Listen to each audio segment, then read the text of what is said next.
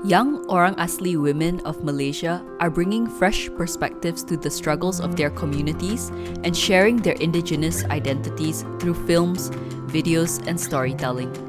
This is the Eco Business Podcast, and I'm Samantha Ho. Not many people know that within the Orang Asli community, there are 18 different tribes in Peninsular Malaysia alone. What even fewer people know is that among these tribes, there are subgroups, each with their own traditions, customs, and sometimes even different dialects. But something that many of these tribes have in common is that they have long struggled with similar issues, such as encroachment into their native customary land. Orang Asli school children have also faced bullying due to their differences, and they struggle to preserve their customs and traditions in an increasingly modern world. These are not new issues, but what is new is that we now have with us young Orang Asli women from multiple tribes that have been trained as filmmakers and storytellers to share about these struggles from their own point of view. Today on our podcast, I'm pleased to welcome three guests. The first is Brenda Danker, co-founder of the Freedom Film Network and the lead for the program Apa Kata Wanita Orang Asli, or amplifying the voices of young Orang Asli women. We also have with us two young women from the different Orang Asli tribes, Eliana and Yaliana, to talk about their experiences in producing these films and videos in their communities. Now, before I invite our Orang Asli guests to introduce themselves, I would like to inform our listeners that this podcast is being recorded in both English and Bahasa Malaysia. You can find a full transcript in English on our website at eco-business.com. Okay, sekarang saya ingin jemput uh, saudari-saudari dari kaum orang asli untuk memperkenalkan diri dan uh, suku kaum masing-masing. So maybe kami boleh start dengan uh, Yaliana. Uh, saya berasal dari Negeri Sembilan. Uh, da- saya dari suku kaum Semelai. Eliana pula. Hai, nama saya Eliana. Uh, saya merupakan orang asli suku kaum Jakun yang berasal dari Kuala Rompen, Pahang over to Brenda. Um, Brenda, maybe you can tell us a little bit about yourself as well and how you came about starting this project of training young Orang Asli women. What were the goals of the project and why specifically work with this group of young people? I'm from the Freedom Film Network, and we aim to um, produce and tell social justice stories from the country with the aim also to empower communities and improve societies. And we have a long working relationship with various groups. And one of the groups that we work with a lot is the Ora Asli community here in Malaysia.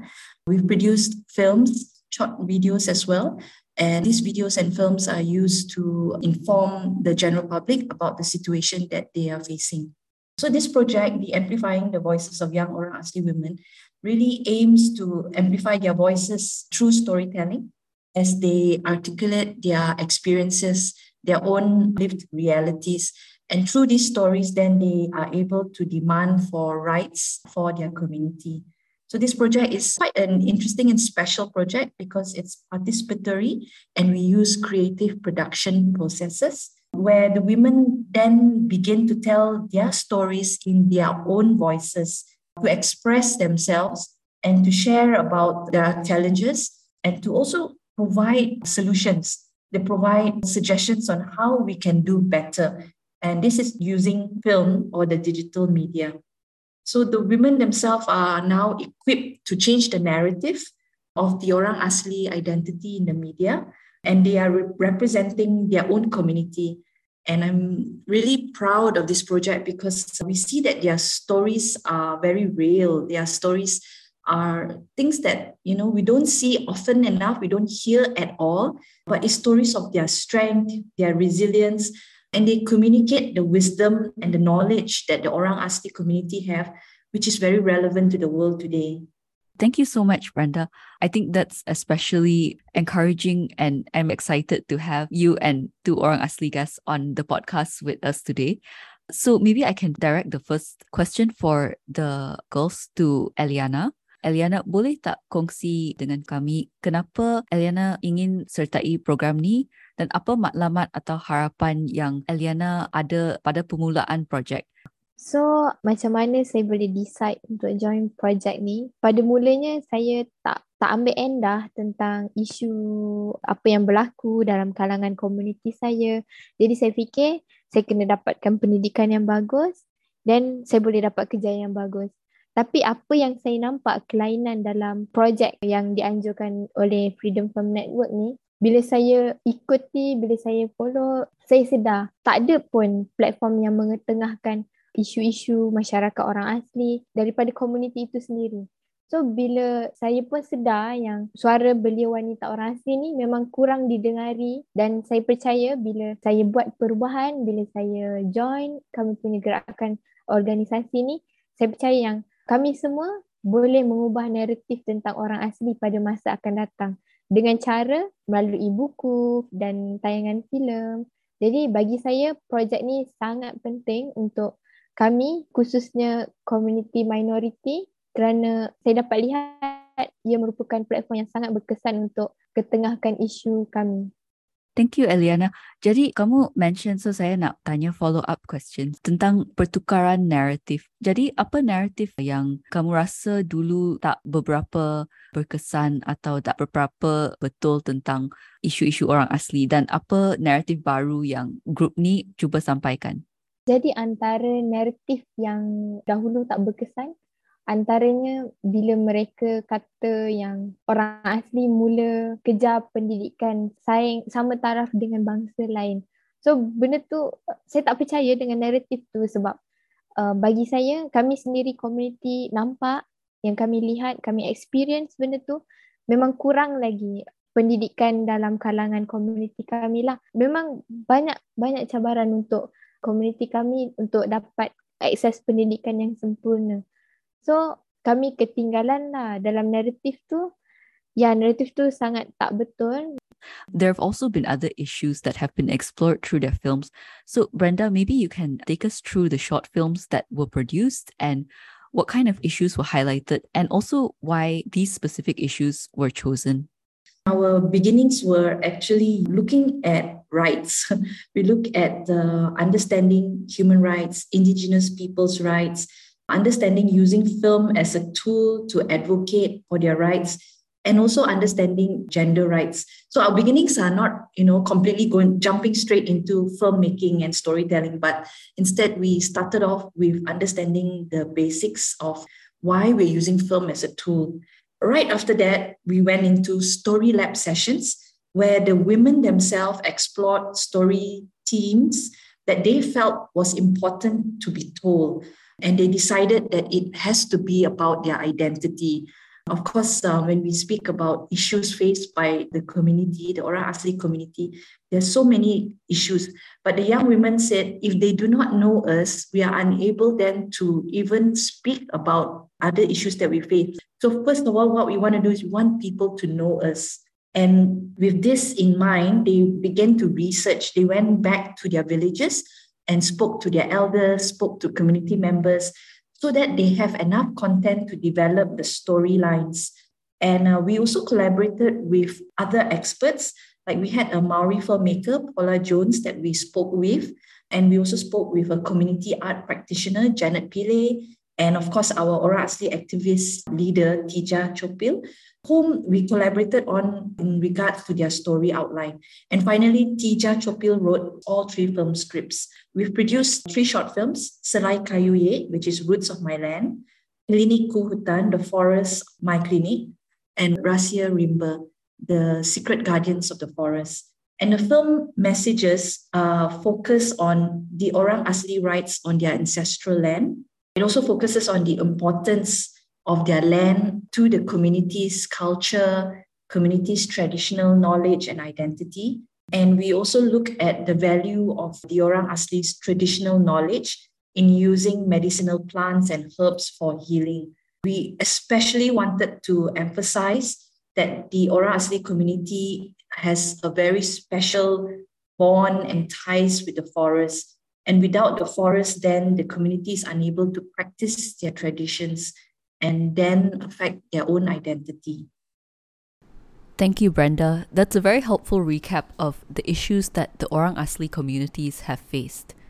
saya nak tanya kepada Yana, boleh kongsi kenapa penting untuk suara-suara orang asli yang muda dapat didengari, terutamanya sebagai belia wanita? And apa pandangan Yana terhadap film sebagai satu platform atau medium untuk kongsikan isu-isu ni? Bagi saya, suara belia wanita orang asli sangat penting untuk didengari kerana semua harus sedar yang hakikatnya kami juga mampu menyumbang tenaga dan idea untuk mencetus perubahan dalam masyarakat orang asli.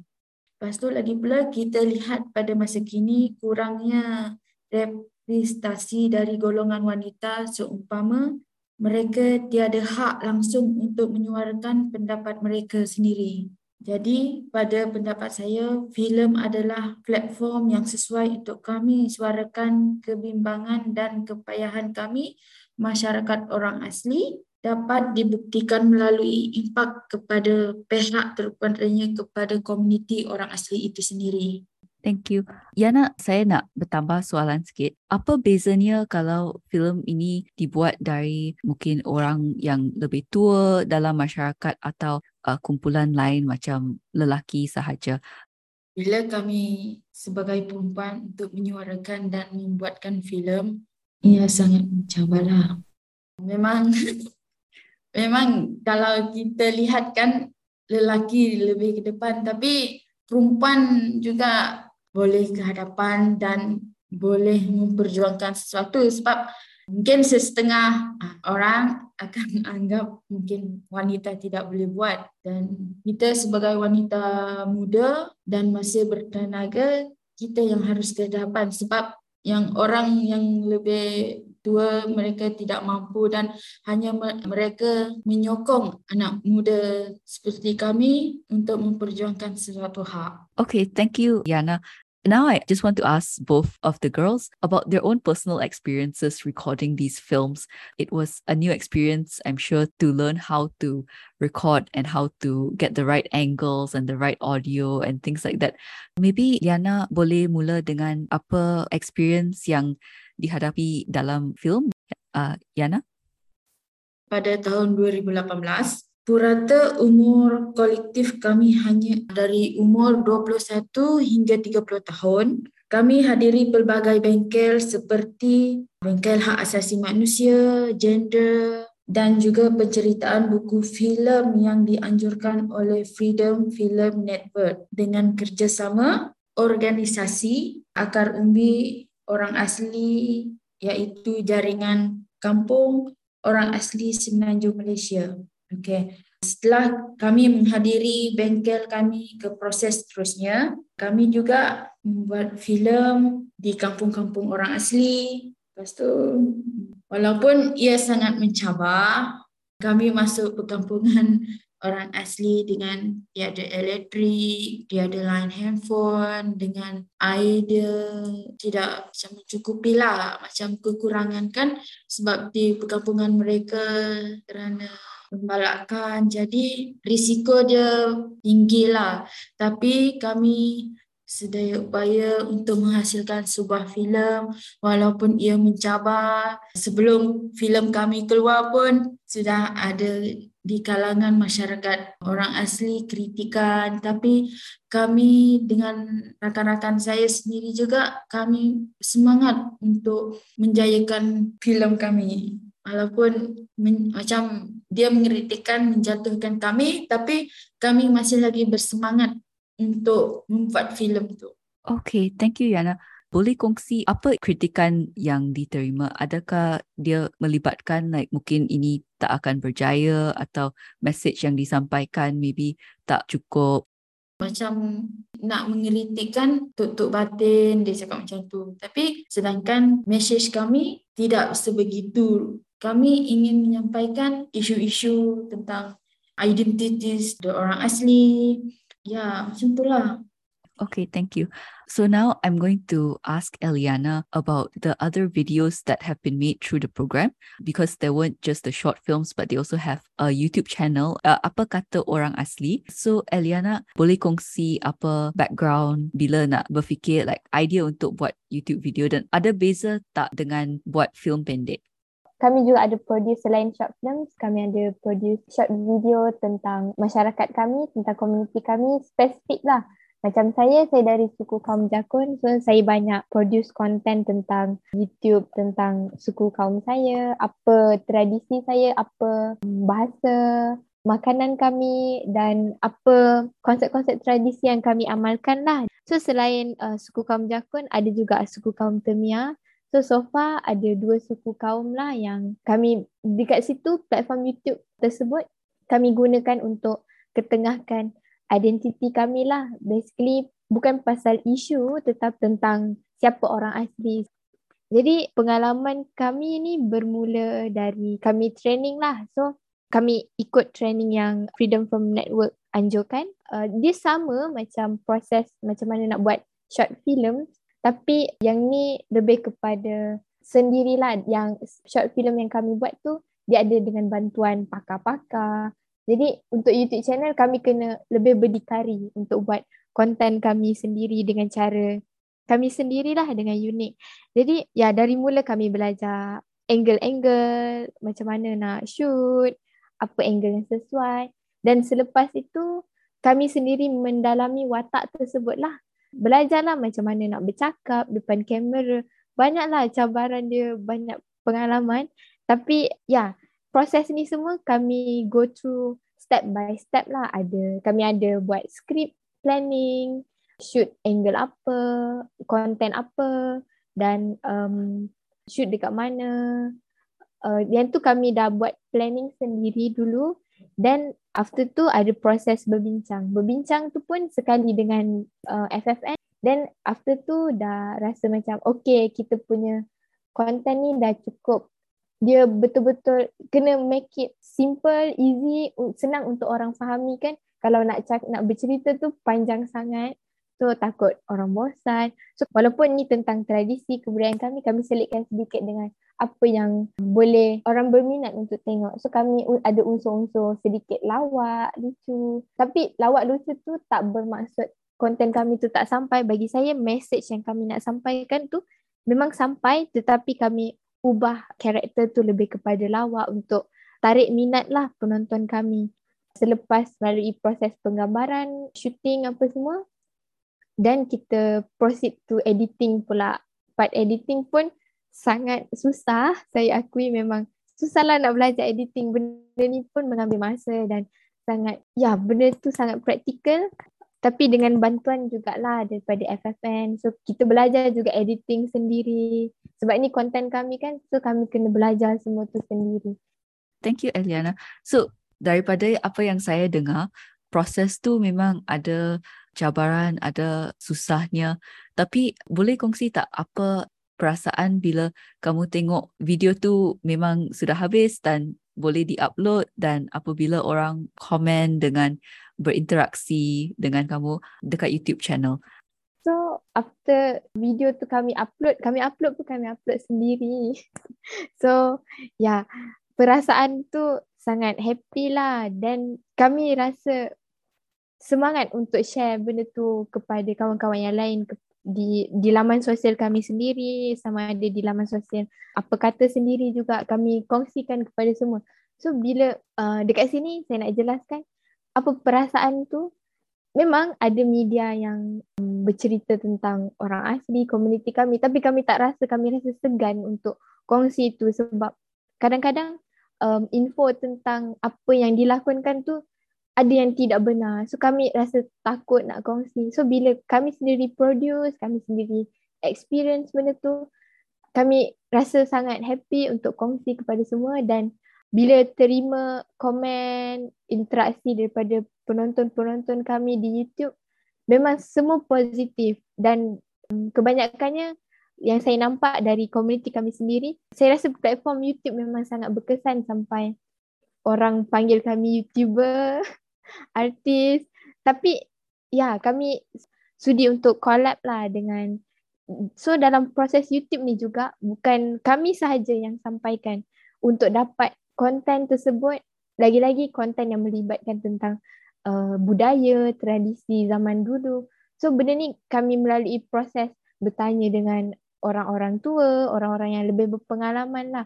Jadi dekat sini nenek moyang kami pun rasa macam mereka kena kongsikan.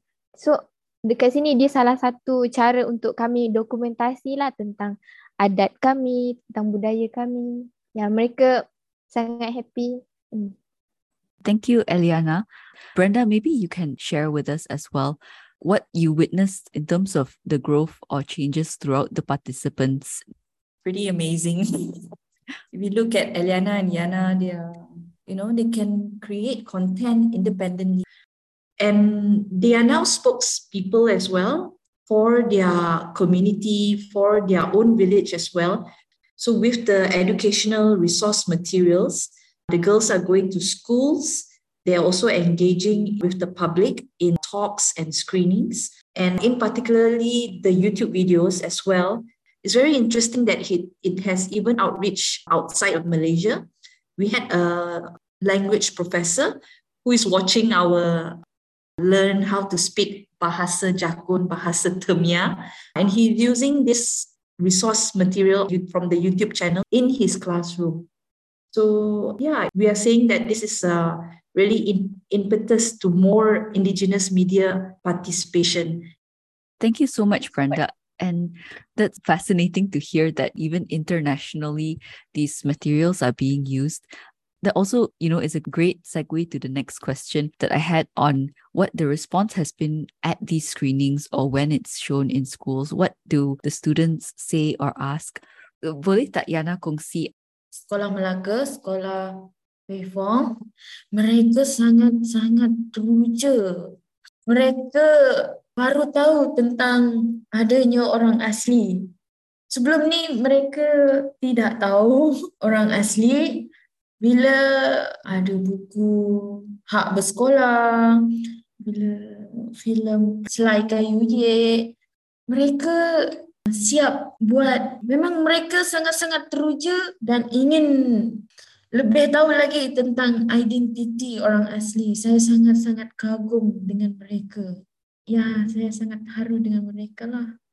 Walaupun mungkin maybe sebab mereka budak sekolah kan, tapi mereka cakap sebelum-sebelum ni mereka tidak tahu tentang identiti orang asli. Orang asli sekolah macam ada ada yang perkampungan di pendalaman kan susah pergi sekolah. Mereka excited dan mereka buat pameran pameran tentang orang asli. Dia orang buat sanggup dia orang buat berapa jauh meter perjalanan anak-anak orang asli bersekolah. Dia orang belajar bahasa orang asli. Thank you. So ini memang budak-budak sekolah yang bukan orang asli yang ingin buat pameran ke orang sekolah swasta, sekolah Pei Fong, yang swasta. Dia orang semua Cina, bu. Dia orang bukan orang asli. Ini buat saya juga saya sangat kagum lah dengan respons yang boleh didapati daripada budak-budak sekolah yang walaupun tak pernah dengar atau tak, tak tahu tentang um, isu orang asli, dia orang memang ingin tahu. Eliana boleh tak kongsi apa reaksi daripada keluarga sendiri, daripada kawan-kawan dan masyarakat di kampung? Uh, di sini saya nak highlight tentang dalam short film kami tu ada orang kampung kan yang buat protes. Mereka yang antara pelakon tambahan lah dalam filem tersebut daripada kampung Posber, Kelantan. So salah satunya ni saya lah, reaksi saya. Saya teruja lah dengan mereka sebab sewaktu filem kami ditayangkan semasa Freedom Film Fest tahun ni, September yang lalu, mereka datang nak tengok filem mereka sendiri. Walaupun mereka dah, kami dah buat tayangan, tu cuma tayangan kecil-kecilan lah di kampung mereka setelah filem tu dihasilkan. Tetapi mereka sanggup datang dari jauh, dari Perak, Kelantan, pergi ke Petaling Jaya untuk tengok filem mereka dekat sini kita dapat kita dapat tengok reaksi mereka. Mereka sangat happy sangat teruja. Uh, di mana filem tu mereka buat. Dan bukan kami saja bukan apa kata wanita saja yang buat filem tu. Filem ni adalah collaborate bersama dengan komuniti itu sendiri. So reaksi yang kami dapat semua positif. Semua sangat-sangat happy sangat bangga setelah filem ini dihasilkan. Jadi sebab kenapa mereka happy, kami mereka bangga sebab filem-filem yang kami hasilkan bersama ini adalah ianya betul-betul mencerminkan realiti kehidupan serta kisah benar masyarakat orang asli itu sendiri. So mereka pun sedar, mereka dah mula sedar tentang kurangnya media yang memaparkan realiti hidup orang asli. So memang benda ni sangat bagus lah, reaksi semua positif. Thank you Eliana. So can you share what the next steps are for this project? Apa yang akan datang daripada grup Apa Kata Wanita Orang Asli? So sekarang untuk makluman kami sekarang berada di fasa research untuk produce kami punya next film.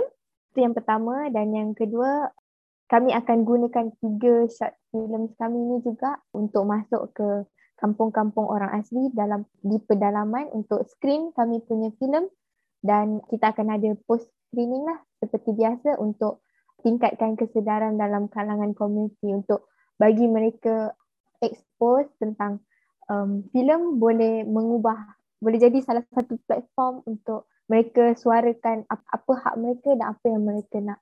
So yang ketiga disebabkan kami mula bergiat sejak tahun 2018 so sekarang kami sudah ready untuk ke fasa seterusnya iaitu menjadi trainers, facilitators yang bagus untuk moderate session lah dalam workshop, dalam semasa film screening dan panel discussion dalam baik di kampung ataupun di sekolah-sekolah lah yang menjemput kami ke sesi.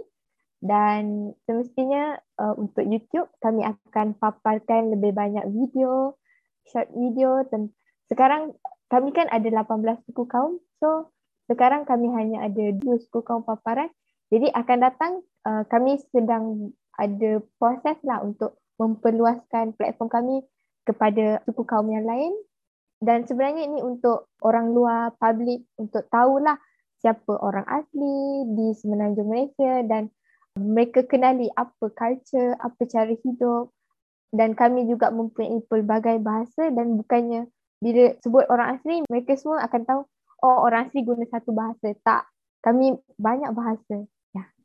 Okay, so lepas ni akan ada lebih ramai ke uh, orang asli yang buat video di YouTube channel atau akan ada kumpulan atau tim yang sama saja atau ada tak plan untuk jemput orang asli yang lain daripada community atau suku kaum yang lain? Jadi untuk video YouTube yang akan datang daripada belia wanita lah. So kami sekarang pun dalam proses untuk ajak lagi lebih ramai belia wanita untuk kerjasama dengan kami untuk produce video, video-video pendek, filem. Akan datang ada juga dalam kalangan team member kami sendiri. Dan juga kami akan memperluaskan lagi lah. Cari lagi. Kan selepas ini kan ada juga proses untuk masuk ke kampung untuk buat screening so dari situ kami bukan saja masuk kampung dan buat screening after tu tak ada apa-apa So kami nak um, bila kami pergi masuk ke pedalaman tu ada something yang kami pun boleh dapat. So dari situ kami akan buat workshop kecil-kecilan juga untuk perkenalkan tentang YouTube, tentang video, short films.